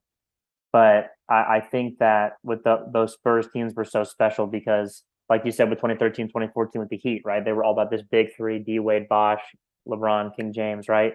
But then look at what the Spurs had already been doing, and then the whole smart, like small market vibe. They're just not giving them the love that you know if they were in any other city, even slightly bigger market, not even a you know a LA or New York kind of thing, like they'd be all over them. But you know they're just top to bottom, just really good team. So and we're they were so fun to watch too. For sure. But when you get into sport vibe, do you follow like follow any college football teams at all, or is it all just like is it is your main two the Spurs and the Panthers? Yeah, I mean, I'll like keep up with the Tar Heels, especially in, like during basketball season or whatever. I feel like living in North Carolina, you have to choose between the Tar Heels and the Blue Devils. So Yep. um, I don't really have a connection to them. Um, I like was obsessed with Mia Hamm when I used to play soccer, so maybe that's my connection. True. But um, yeah, I mean, not so much like football. You know, it'd be nice if High Point could get a team, then we could have someone to cheer for. Yeah. football. games. I remember when we would have started school in the Slane bookstore. Mhm. Shout out, I think Barnes and Noble, they had some merch in there. There was a T-shirt that said High Point Football undefeated since 1970. Yes, so good. That that's somewhere in the house for sure. but no, I was I was flipping channels today, and there was a High Point commercial, which is really cool. And that campus has changed like so much. But you know, from going to that school, shoot, 2011 to 2015, right? I think Mhm. I loved going to all those sporting events and especially the basketball games where there was so much heartbreak, but then so many like fun vibes and stuff. And Mhm. it's just I'm getting the heartbreak all over the place with the sports, with the teams that I follow and love. So, so like, what else is going on? I know we talked volleyball earlier. So, are you still coaching? Is that something you still love doing? Yeah, so I'm coaching high school, junior varsity. Mm-hmm. So freshmen and sophomores, we are undefeated. Whoa. Yes, doing big things. So that's been really fun. And I am playing as well with my husband Wade. We play almost every weekend. Um, nice thing about Charlotte, well, obviously you know this in Florida, but we have quite a long outdoor season. So we'll play sand, we'll play grass. We actually just played in Greenville, South Carolina. We'll travel around the area sometimes to play. Um, we played men's uh, doubles, him and I did, and we got second place. Nice. So that was pretty exciting. We got the um got a nice payout. You get some AVP America swag. So nice. yeah, we, we play as much as we can. Um, Wade is older than me, mm-hmm. and his joints definitely are taking a toll, especially when we switch to indoor. So I'm giving him a hard time about that. That um he's getting a little too old. But the goal is to play together till, you know, we can't till 60, 70 or whatever. Sure. I think the one thing, so many amazing memories, like with our, our like our friendship, just so many memories of playing beach and stuff. And, and grass kind of came into the scene. I'm sure it existed, you know, like for as long as we've been friends and like like predating that as well. But minimal interactions, but grass is so popular down here. And I mean, obviously beach is huge too, but you know, I growing up played beach to really like condition as I was mm-hmm. getting ready for indoor. But I started playing beach when I came back from college in some leagues and stuff. And it was kind of like the, it's not necessarily competitive, but then when it would start, it would get competitive, kind of like co ed and stuff. Mm-hmm. And there is a very, very big difference of playing volleyball, if it's fours or six or whatever, beach just to get people to play. There's a very, very big difference and your patience level is tested if you're on a team with people that have never played volleyball before and then people mm-hmm. who have. So like you get it, the ball's coming over and you have a system, right? You know who it is. If it's just you and Wade playing two on two or you have a whole thing and it can get like frustrating, right? But then also kind of like take into a fact that, you know, like people are trying to have fun. So it just kind of gets like fussy and yucky. So I love playing volleyball. I love it. Like, I mean, I think honestly more than I ever have, but I don't play as much as, as I want to. So but I honestly have never given grass a try. So if you recommend it, then I'll try to get back in the game. Grass is great because you can jump, but you're still like in that outdoor mindset with like, you know, the no open hand passing and then the open hand tips and stuff. But I've heard that like if you're a true indoor player, then like grass is is what you need to get into versus beach because you've never felt so slow as you do when you're on the sand court. Yeah. And I think I mean I get it because like when we were encouraged to play really like condition on a beach court and then work on things that you wanted to get better at. So you just had the reps and the experience going into getting ready for indoor. But it was all about like for me, obviously I'm not your textbook hitter or blocker or whatever. Mm-hmm. I was exclusively like defense except for a little setting here and there. But I, I totally respect the people that will take the time to play beach to get like just legs stronger and stuff and take it in because then you'll definitely feel it or you'll, oh, you'll see that the hard work kind of pays off when you play indoor. But like i played indoor for so long and just i've seen people like one of my like really really good friends his youngest brother just started at limestone so south carolina i think kind of closer to where you guys are. And there were some kids from my high school that went there as well but you know like the game has changed very much. I think, especially with you know, it's it's it, it was very clear for me that it was more than just bump set spike like getting started and how the game has like evolved, but it's so much faster and people are so much like bigger and stronger and stuff. And it's encouraging because volleyball is a sport that might not get as like might not as get might not get as much love as mm-hmm. it should, but when you play it, it's so contagious. So um, absolutely. Do you watch much of the AVP beach? I try to a little bit my my parents I probably watch more than I do for sure. Um, but if anything, I'll watch like college will be on, um, and mm-hmm. I'll try to catch some stuff. And I had a classmate of mine growing up in high school who played at Florida, and she was one of three um, sisters, and they've all kind of gone through and stuff. So I, w- I used to watch when they played because I I knew them, but. And then I had a, one of my really, really good friends growing up. He was our captain for club and high school. He played in college and he was on the Ohio State national championship team. I think that won the year after we finished at High Point. Um, so I watch so much more than I play, but I fractured my wrist 2019 playing, And then by the time kind of COVID came, I could have like gotten back into it, and then I waited almost a year for COVID to chill, and then I played beach again. So, but I probably haven't played volleyball in two months, which is very, very unlike me. So You need to come out to Charlotte, enter man. some tournaments. I really just miss like playing as well. And I know how much fun you guys have, and um, I'm I'm curious to see not just competition like and stuff, but I know you and Wade keep killing it. So I know I got to do my homework before I come up and play for sure. And you know, every tournament you enter, depending on your rankings, you get AVP points. Whoa, Yeah, so you like have to have like a member ID. Everyone gets their points. So I mean, we have a lot of points. So I, I don't know if you Love could it. like be in our level, maybe. no, no, no, no, no, no, no. You definitely have to have at least like two thousand points. Oh, whoa, I have zero. So, um, but I love it that you, like you keep playing. So is it? I'm trying to think here. So when is it gonna get too cold to play? Because I know we're October. So will you play through October? November Yeah, so we're actually, I think, going to enter a, tur- a beach tournament at the end of the month. But typically, they'll start like indoor leagues. They do like four on four leagues, women's and men's. Mhm. Um, and you know, the other big thing here is um, Revco. Do you guys have that in Florida? Uh, maybe. So it's um, reverse co-ed is what they Okay. call it, and it's a women's net, and so only the women can attack on the net, and Okay. then the men have to attack behind the ten foot line. Whoa. Yeah. And so like no guys are blocking. It's and you know, like girls serves are so difficult. Like Yeah. like the float serves on the low net. So it it's um it's really fun. So they they'll do four v four Revco tournaments a lot indoor here. And then we've actually played some beach tournaments that are Revco, like the one at the end of the month is gonna be Revco. And so Wade has gotten really good at open hand floating. So he'll just like throw it up on the net and the rest is history, as they say. Love it. I got to look into that because I know I'm just so much like more comfortable in the back row. So that just makes me probably would Yeah. feel more inclined to play more. We would actually be a really good team together. Yeah, no, I'd love it. I'd love to play. I, I'm trying to think the last time I even played in somewhat of like a tournament vibe. Oh man, We're getting old. 2013 maybe.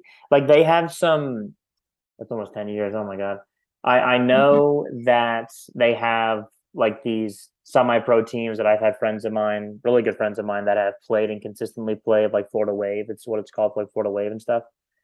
But the the one thing that I, I like the most about volleyball is that you can kind of like get back into it. You might not play the same as what you used to, what the level was, but once you get into it, you're like, you know, you miss it and you're having fun playing.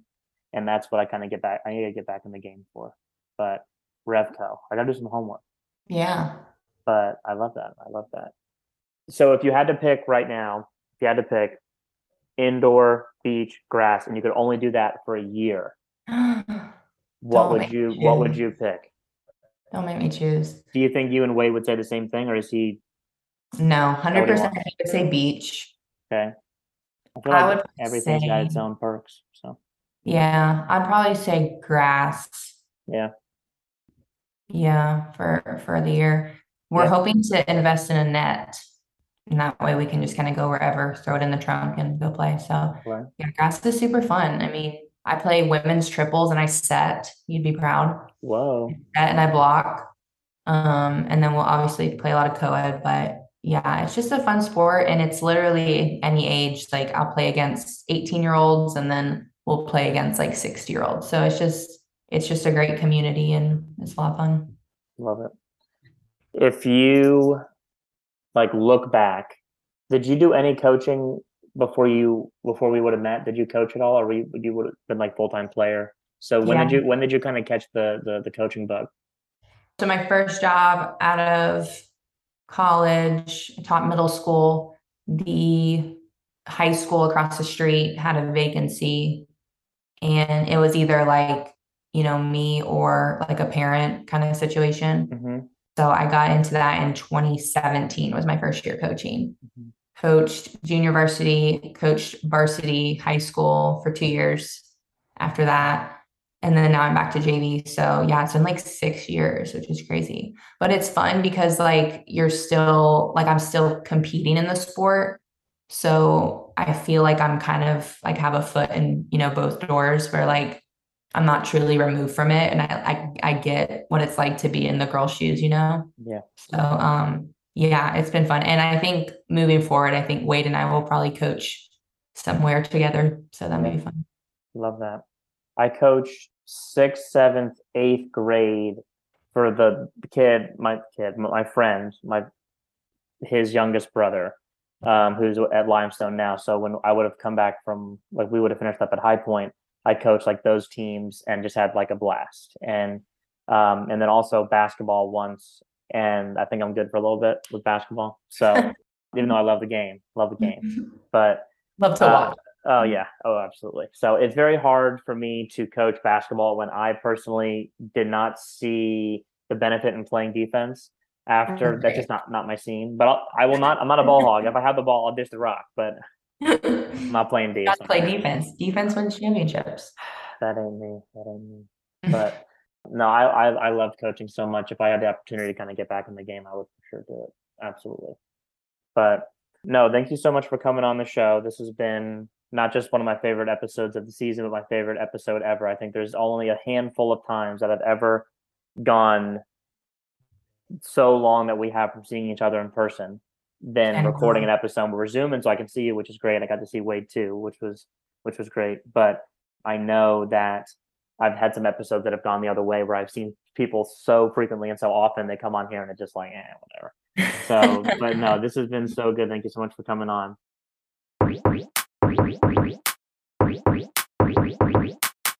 What I was getting into and what we'll talk about is The Sopranos became what I feel like now saying publicly and what I've been saying privately is the best show I've ever seen. Oh yeah. Ugh. So, but let's talk. Let's talk about it. Let's talk about what you liked about the show, favorite character, least favorite character, and let's let's get into it. Oh my gosh. Well, we're definitely gonna talk about a lot of spoilers. So Yeah, people beware. But uh the the show to me is is like like a comforting blanket almost. Like Mhm. I view it as something I can watch all the time and I never get tired of it because I hear it's been debated as whether or not it classifies as art, which I think is so funny Mhm. so sopranos of the show to be debated on if it as if like if it's art right Yeah. but um i think it's cool how all the characters start off a certain way and then you really watch them grow. And I, like i had mentioned earlier that show was not afraid to kill people off. It is about the italian mob in you know new jersey new york in uh, you know the 2000s and it's such a beautiful timepiece too to me like that era that we remember growing up in and i i draw so many similarities with a bunch of things culture um you know the fact that you know tony and carmela get divorced like my parents were divorced just little things like that Mhm. I feel like I watch the show and I learn something new every time and I relate it to my life. You know, the therapy, it's so interesting Yeah. that this man, you know, the first episode, the pilot, yeah, we can start with that because Yes. that's the beginning. And I remember it took me a few times to watch the pilot because I think it is a very different show and you it does it's not for everyone. Mhm. And and I think but the cool thing about the pilot is right from the start you're you're kind of just transplanted into this family's life and Mhm. you know you're you're seeing Tony with these ducks and it's this burly man who is like a gangster and he's obsessing over these ducks in his pool which is something everyone talks about but yeah, but when you really look at it it's beautiful. It's such a good you know good symbolism and whatever. And and i think that the cool thing is that the show has many themes but when you watch the pilot and then the last episode you can definitely see the connection that the show is really about family family. And I think that's so beautiful. Yeah. It's so true. We were talking like earlier when we kind of get into what our what our favorite episodes might be. And it's one of those shows where the show ran from I think 1999 to 2007. So that would have been I know like we're a year apart, but I should have really been in your grade. So Mhm. we we like our, our upbringing like year wise, we lived like the same life and there's so many similarities to that show that you can look back and yes, I got into it, but it would have been I watched the entire series what two years ago. So the show would have been off the air over a decade Wow. and the fact that I could watch a show like that and feel two things right off the bat.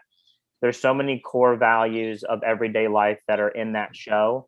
It's it's just that the main character and what his really his lifestyle is is the opposite of the lives we live. But there's so many stories about like gangster life and mafia life.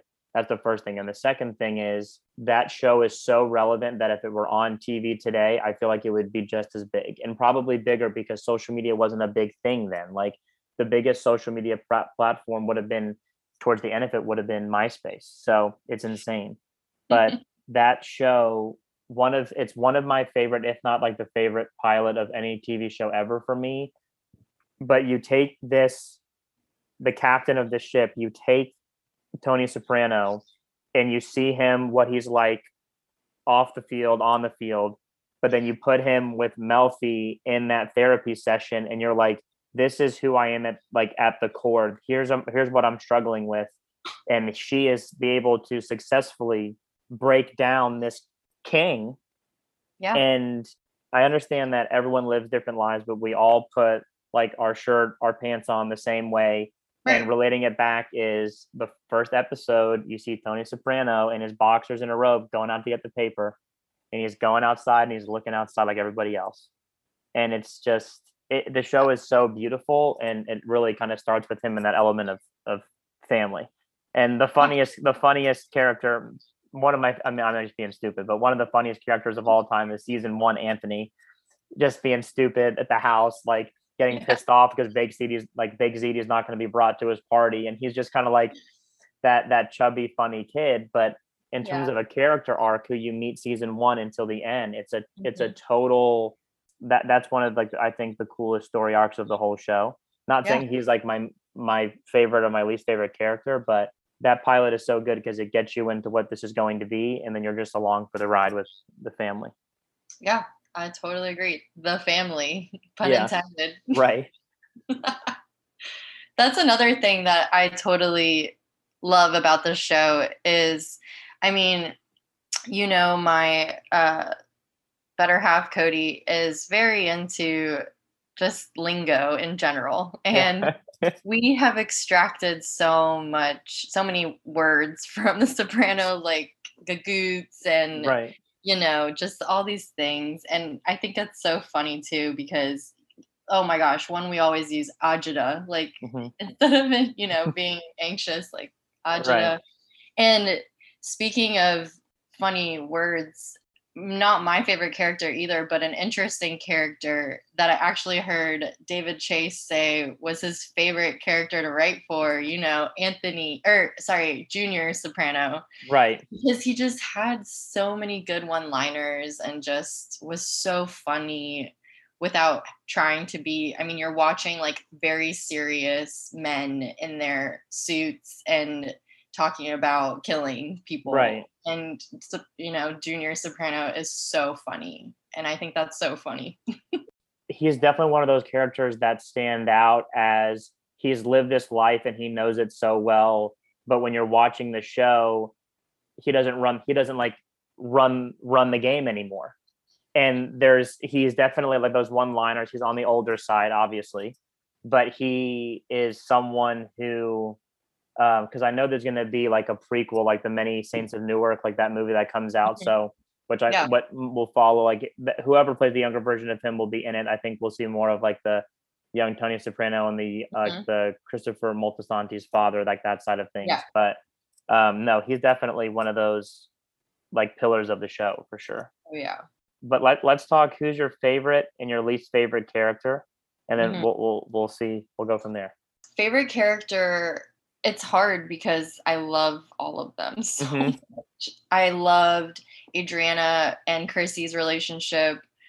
I was so heartbroken with that kill. Yeah. Oh my god.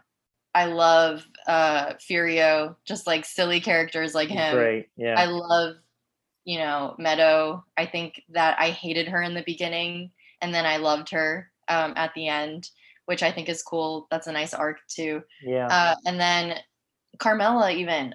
Same thing with her. I would hate her sometimes, but then there were some episodes like Whitecaps when they're they're getting they're about to divorce basically. That scene was Oh. so incredible to me. Yeah. acting. So I made me love Carmela then.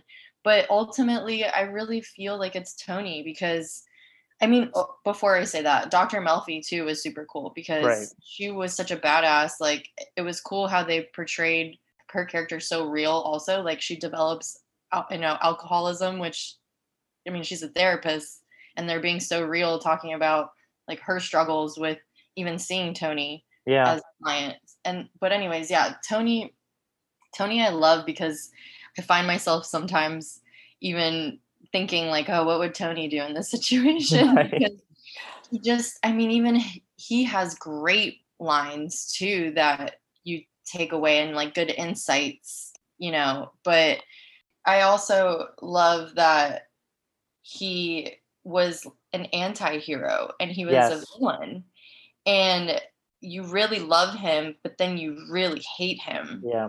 and i think that's also a really cool part of the show Right. I love uh, that that breakdown is for the people that watch the show that really get into it. I don't feel like anyone can disagree with that. You see this guy who in the first episode, first couple of episodes, you meet his family. So he's a father, he's a husband, Yeah. and he- father of two, he's a husband. Mhm. and then you see the life that he lives. So Mhm. Silvio, who's a great character, what his quote unquote not nine to five, because what his his job is outside of being like in the game Mhm. is he just essentially he runs like a, a bar and strip club. Yeah. And so and he is someone where that would be one of like the like the cool hangout spots for their territory. So you're presented with that life of yes, all of these people have husbands and uh, almost all of them, with the exception of I think Bobby Bacala, have a Gumar. So there's just so much that's going on there, bringing like that lingo in, yeah and and what's what what's so kind of I can't disagree with you is Tony was that anti-hero where he goes through some highs, he definitely goes through some lows. From the pilot all the way to the last scene of the last episode, the series finale, hmm you go through so much with that family and you go through so much on that ride. And it's emotional thinking about Tony being the captain of that ship because you see him go through all of these things that are just ethically and morally just wrong. yeah And he he does it to keep up not just street credibility, but the family and, and, and what that that lifestyle is. And hmm I think my favorite character, and we kind of we touched on it, is, and I said this uh, I think on another podcast I did earlier in season one. Hmm. It, it's Carmela Soprano. hmm I feel like she's the glue. She's someone who she can tell you where to go and how to get there, but she also is someone who exactly. And and I feel like she was not just one of the strongest, if not the strongest female character of any show I've ever seen, but she's the strongest character possibly ever for any show that I've ever watched. Not like physical strength, because that'd be the mountain from Game of Thrones, and we'd be talking about sports right now. But Yep. she Yeah. is an absolute powerhouse. And the way that they work off of each other when they're married, when they're not, when they're going through some things, when it all comes together. Yes, they love their family, they love their children, but there's times you empathize or like sympathize, excuse me, with Carmela Soprano. With Yeah. she might have knew what she was getting into when she might have been like dating Tony Soprano. But when you get to that point when you're around all these people that are gone in the snap of a finger, hmm you can't relate to her when she's like, I didn't sign up for this. This is not my life. This is not the life that I saw for myself, for my children, for my family. Which makes me go into, I guess, who my least favorite character is. And I don't know, like someone that's on the show the entire time, because my least favorite character is Ralphie. because I can't Oh. stand him. I cannot stand Janice, Oh God, but the worst. God, She was terrible. she's so. I'm sure she's pleasant in real life, but on the show, horrific. But my least favorite character on that show, Chrissy. Oh, really? That's so his his highs are high and his lows are lows and i just feel like he's that Yeah. like he is the ideal textbook flawless supporting character and then Mhm. just kind of like it kind of Hmm. like outweighs it where i just like i could not over time i couldn't stand it and uh, my, like michael imperioli who plays that role and i know cody loves goodfellas he his like first Okay. break was in goodfellas too yeah. is someone that I grew to I think I grew to hate That's like when I was in the audience because you see the way that he lives his life and he's supposed to be like the next guy coming up after being like Tony's kind of like like mm-hmm. heir to the throne and Yeah. just like the power gets to the head and he turns into this monster yeah. and it, it, it that's what I was thinking about like off and on when we started going here and and Mm. that's what it, when this goes out like I'm not going to go back and change my answer like I think I think it's it's him and like that show the people who were on it the whole time and the people the supporting people like Ralphie and Janice I significantly less than Chrissy but Yeah. Chris, Christopher Yeah. Moltisanti from top from someone who's in every season and he's one of those powerhouse. He's he's I think he's my my least favorite because of what he symbolizes. Let me ask you something. Did Yeah. you ever view Chrissy almost now, I guess, right? Because you watched it now, almost like re- a representation of our generation, Yes. Like- kind of going up against the old generation, the baby boomers. I mean, how how can you not, right? So I so it it doesn't surprise me to hear that he would be, you know, Elise's favorite character. He's he definitely is disappointing at the end. I mean, after he was after he turned on Adriana like that, I could not believe that, you Right. know? I mean, it was so hard to watch him beat her up and, you know, all those things like I loved him at first. He he does kind of come off as that little brother energy Right. and you kind of are enamored by it and he is you know the the ladies man and Yeah. and all that but and he has the great Fila sweatsuits Right. Right. No, that's that whole vibe for sure. Paulie, But Paul, yeah. Paulie and Chrissy can rock those suits for sure. yes but yeah, Yeah, i totally get it i mean like that's why tony kills him i could not believe that yeah that that that was tough because from going into the sopranos right after game of thrones i was like okay there's going to be some characters who it might come down to the last episode that people like are, are no longer there. And adriana obviously she doesn't make it to the last make it to the last season but she was a very real presence on that show. But then Yeah. chrissy going out with like two or three episodes left i'm like th- when that happens all i can think about is just tony. I know. I was like, is is the king gonna go down? Yeah And and it's one of those situations where God, that's I, I love that question you asked about comparing Christopher. Does he like resemble kind of like us? And Yeah. there's so many things you can kind of like put into like what that package could come out like. That being like Chrissy is right he- he's the hot shot. Mhm. He he knows he's he's very in tune with what's going on. He does whatever he wants, and he I don't think he cares and and really kind of is willing to own up to the accountability of his actions because as he says many times if people mess with him or he just kills someone to do it or he gets in the fight with someone or someone tries to kill him he'll say that line of do you know who i am? Do Yeah. you know where yeah, do you like do you know who i am? Yep. And it's the target on his back got bigger and bigger and bigger and the Yeah. person that took him out of it yeah. ended up ended up being the king which is crazy.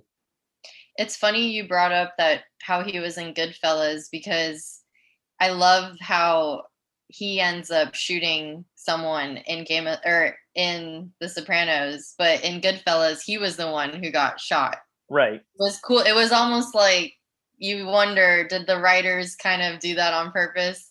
But actually Chrissy became a or Michael Imperioli became a writer. So yeah maybe he did kind of sneak that in there as a little reference. I love that. there I feel like there's people who and it doesn't have to be Game of Thrones, it doesn't have to be The Sopranos. It could be movies, TV shows that you could love, I could love that we've never like talked about, but there are Right. certain people who exist that were born to play certain roles. And yeah. if I could pull the two out, it's it's James Gandolfini for Tony Soprano and it's Michael Imperioli for for Chrissy. And Wow, he yeah. plays that role so well. It's like Yeah. the it, it's hard because Tony and and Christy they're on the same team. That whole crew, that whole family Right. is on the same team. Mhm. But Christopher is never the main villain in any season. And right. he just has yeah. that thing that he's kind of like it's just like this building up, building up, building up, building up, and then you get to that resolution, and it's kind of like a relief Yeah. because it, there were so many things that that went wrong along the way in regards to him and the people he he interacted with, and then obviously the end's the end. So, Right. I agree. Do you have who's your least favorite, Least favorite. or a couple of them? It, it doesn't. So I know we talked about Janice. Janice, I just couldn't stand, and I understand why she was necessary, how she needed to be in it. Yes, she was Oh. technically related to Tony, but she's just one of those people. Like it just drives me crazy. But go ahead, yeah, yeah, go. I sorry. I I just thought about it. It has to be Livia. Right. I mean, oh god. I I actually was hearing that David Chase wrote that basically about his mom. So that was like his mom in real life. And I just can't imagine having a woman like that in my ear. but that was such a I mean she played the role so well because Right. you really just hated her. And it's funny because you have like again I bring I feel like I already brought this up but I mean you have Tony Soprano this boss man being tortured by his mom. That's so relatable to so many people. And I think that's so cool how he is this villain but then they humanize him with all these different life things right that affect everybody. Right. um, so everyone relates. But but yeah oh my gosh she she has her own one liners too that just kill you. Or i think also i i kind of brought this up earlier too but she so many scenes with her where it's not a funny scene but it ends up being hilarious. Right. like she runs into the old lady oh my god. I mean that's so bad but you can't help but like cry because Right. she just literally ran into this old woman. That that and then definitely the the kitchen going going up in fire for a second. Like that's definitely not good. Right but when i think back with her like we're laughing about it that woman did not smile the entire her entire time on the show. Right? And it's it- crazy. God, it's so relatable of yes our parents stress us out. Yes it's times like i'm trying to do something like stop asking me questions. You're gonna like it's just i don't want to snap. Like i'm just please let me do my thing. And the fact that you take this guy that is your it's so true like that like verbal kind of like chirping or torture coming from this one person it, it eats at you and but at the end of the day it's his mother. Yeah exactly. so it's it's hard to she was on the entire first season. I know she passed away yeah. but and she's in that one i'm not sure if you caught it one of my friends who just started Yeah. watching the show she's in that one thing where it's kind of like now we know it's fake but like in 2000 it just maybe we might not have like seen it. Where i don't know where they cut that from if it was like a deleted scene or something but Yeah. It was weird. Her head looked weird. Yeah. It's it's definitely something where it was maybe it was one of i don't say like a necessary evil but it was a necessary for a show being such about family with tony's father being mentioned but we never see him yeah. the mom had to be involved somehow. And i like the casting choice and, and her performance was great and it's just something that really kind of just had to be in the show for it to Yeah. kind of be the whole the whole family vibe oh for sure. I completely agree. So yeah that was definitely my least favorite. Okay. Do you have a favorite episode? Oh, yes. Well, I have, I mean, like you said earlier, every episode is so great, but Yeah. I think apart from the last episode, because I really do, I would think that probably deserves its own kind of speech, but the episode that I love is Pine Barrens. And yeah, you're gonna say the same thing. Yep. because I mean, it's just so it's it's its own little like short film almost, and it's so genius. I think it's so cool that Steve Buscemi directed it, Yes. and then he comes on the show later on, and I just everything about that episode. I'll let you start, and I'll just piggyback off you because I love everything about it.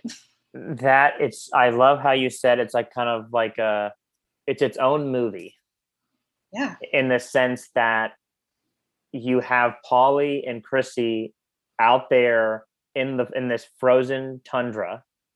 And at that time, for when we get into the show, we are faced with they're doing like the task of what they're told to do because they don't run the show. But Yeah. then Paulie, who's older, who is more established and has been there, Chrissy, like the rising, like the rising king, Mhm. where both of them at any moment, and this is not near the end of the series run, I think it's like sometime in season three, at any moment, and they and, and they get into it, yeah, are one of them gonna kill each other or are they both gonna die out there?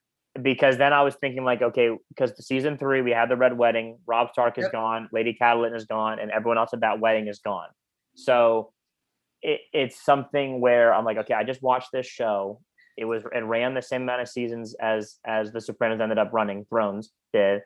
And we Yeah. get in we get into this this episode. It has very similar vibes to like the second to last episode of the season, like Thrones did. So all of the craziness goes down, and then that season finale, it picks up the pieces and it sets up the future. And I'm Yeah. like, it gets to that point that we're once it be, it gets to the point where like it's going to be nightfall out there. I'm like, someone's not going to survive this, and I can't believe they both did. I know. And that episode is so beautifully done. And when they try to get a hold of Tony, it's really just kind of like on the tel. It's, it's kind of like on the phone. So the Yeah. main character is not going through the absolute chaos that's going on. And they're out in the wild. And if they don't shoot, punch, stab each other, the cold will kill them. and, and it's it's crazy, but it, it's something that I would have gotten into that season within the first couple of weeks of watching, not trying to binge something because I knew what beautiful what how beautiful the show was and what I was going into.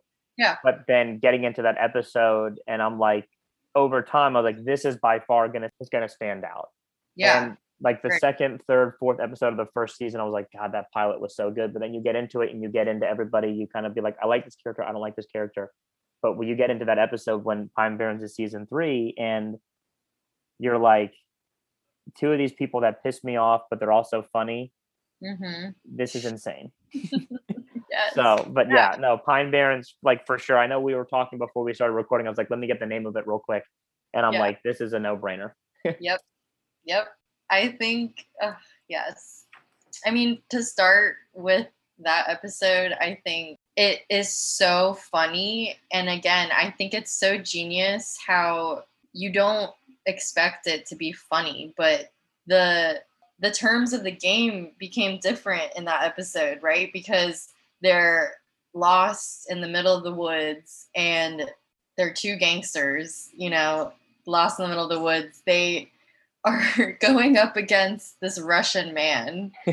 and that is so it's so funny to me how the cell service was not good and so the communication between Paulie and Tony ends up being so funny because Tony's trying to warn him that this guy is a serious ex military level you know person Right. And Paulie understands him at saying that he's an interior decorator.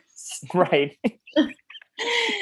Just little nuggets like that, I think, kill me, and that's why it's it's such a good episode. And then yeah, the, I mean the the filming of it itself, you know, how it's just in the woods and then it snows and they're stuck in this van and they're talking about eating this ketchup and Tic Tacs and it's great. And I and I also like how the characters become like you see them at their worst. Yes. And and it rem- you know what it kind of reminded me of um The Shining Uh, um because you kind of like Chrissy goes a little mad in the woods and then Paulie just turns kind of into a little baby Yes. um you know so i think that was really fun and and then how it ends you know they get rescued and and tony is like hey you got some mayonnaise on your chin like oh it's just like to me that was like the mic drop it was like right.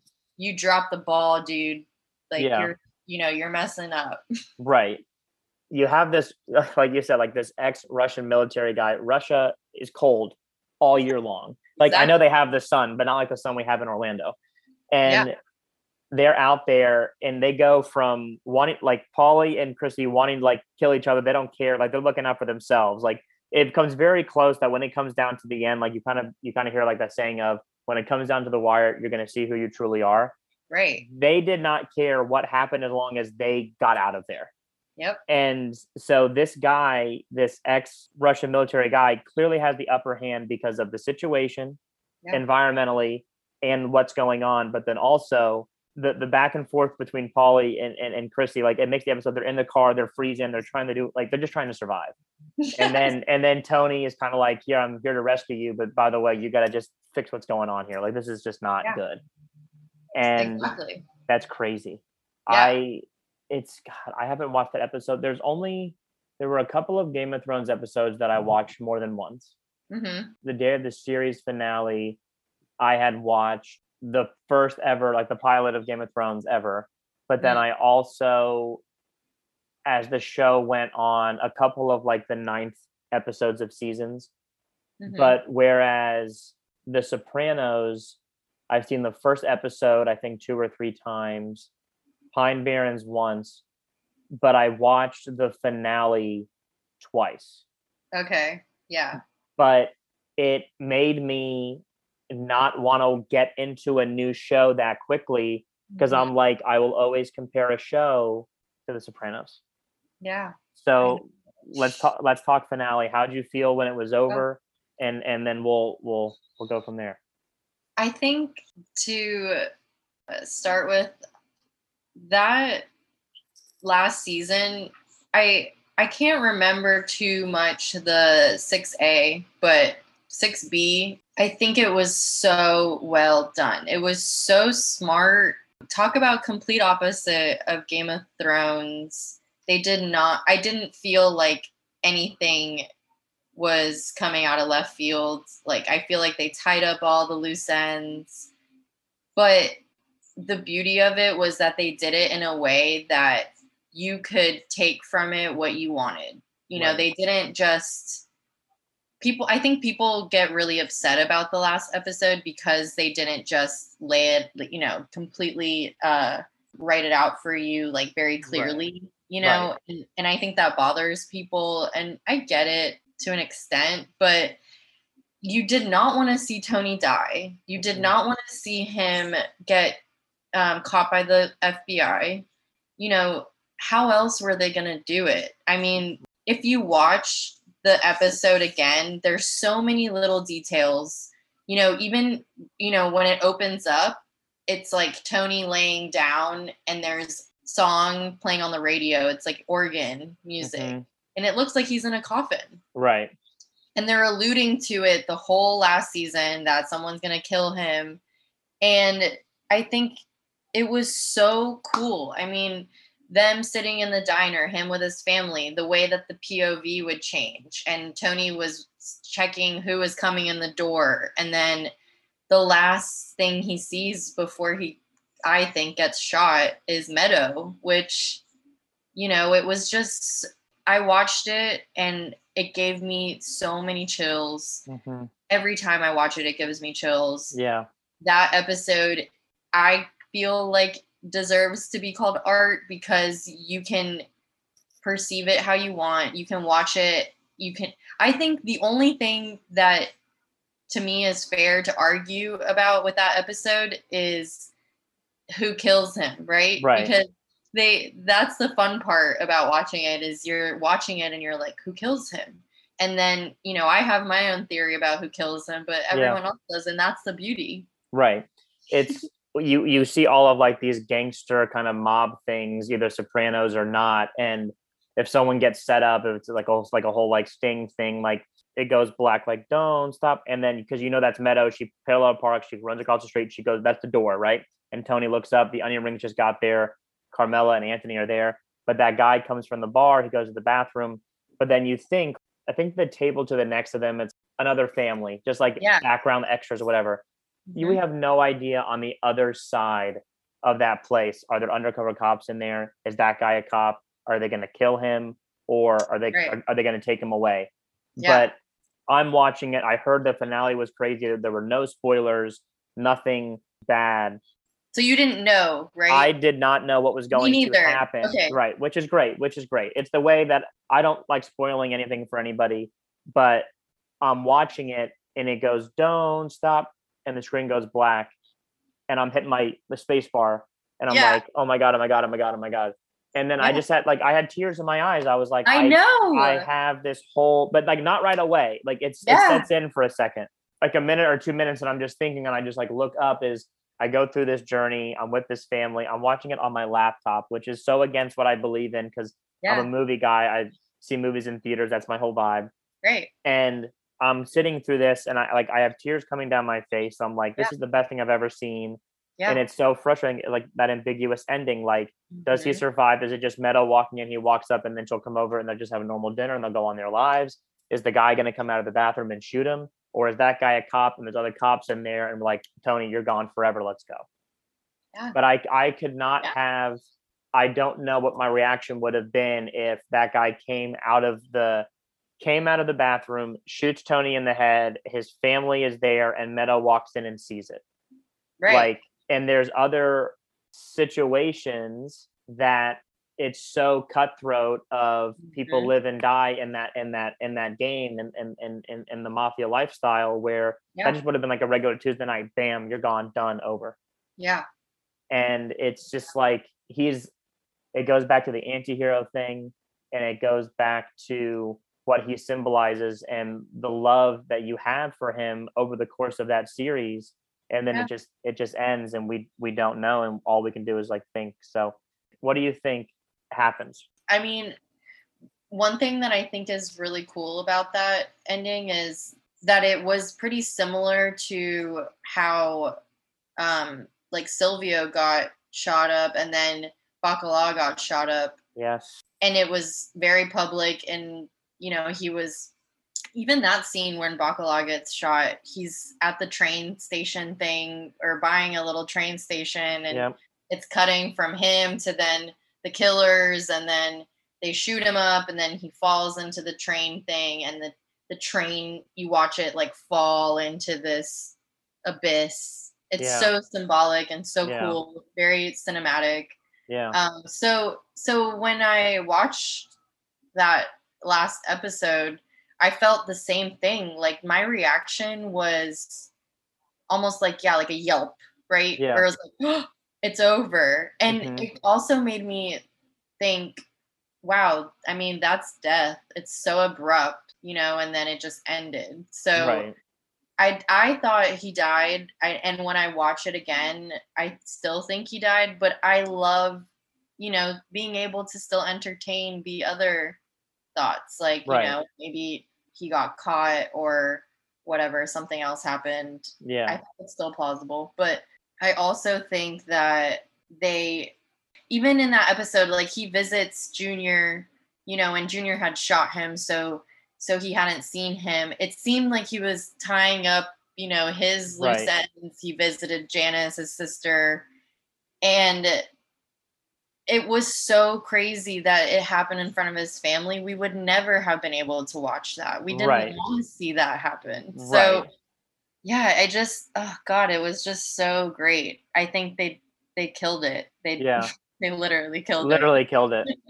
Bobby Bacala is one of my favorite characters ever. The man loved his trains, and there's just so many good scenes of just like Janice being ridiculous, and then him just coming into the room, just being like, Janice, calm, kind of like gentle giant person, but he's in, he's involved in this game that if he's got a job, he's going to do it.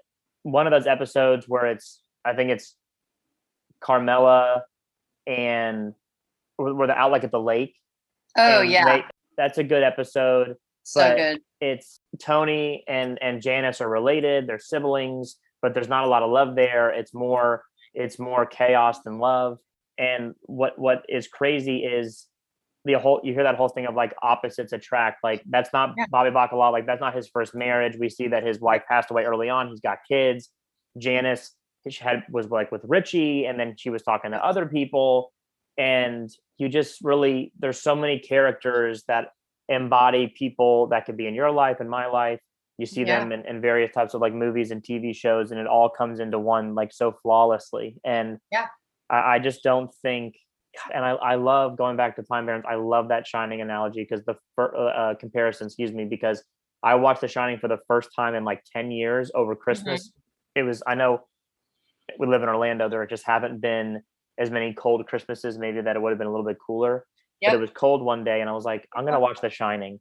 And you just see Jack go insane. And I love, I love that comparison to Chrissy, but that Yeah. fina- that that finale it, it brings out a lot. It's the tying of the loose ends. It Yep. still has that family vibe of it's been a long day. A family is just going to dinner. Hey, how, hey Tanya, how was your day? Like, what's going on? And Anthony's there talking about a job, and he had gone through some ups and downs. Meadow, Parallel Park, she's coming in, Yeah. and you have like one of those, like we talked earlier. Don't Stop Believing by Journey is one of the most iconic songs of all time, and it has forever changed what I think about when that song is playing. Like, if someone's getting married, it could be like, I want to dance with somebody. Whitney Houston's the last song. Like, there's so many weddings I've been to like that. But then it's one of like a Queen song or like Don't Stop Believing, where you go to a bar, it's one of the last songs of the night, and you're at a bar filled with people. You might know two or three people there, but everyone knows the words to that song. Yeah. And now whenever I see that, especially if like if I'm with some people that watch the show, like when it comes up, we look at each other and we say, Don't stop, and then we don't say another word the rest of the song. yes.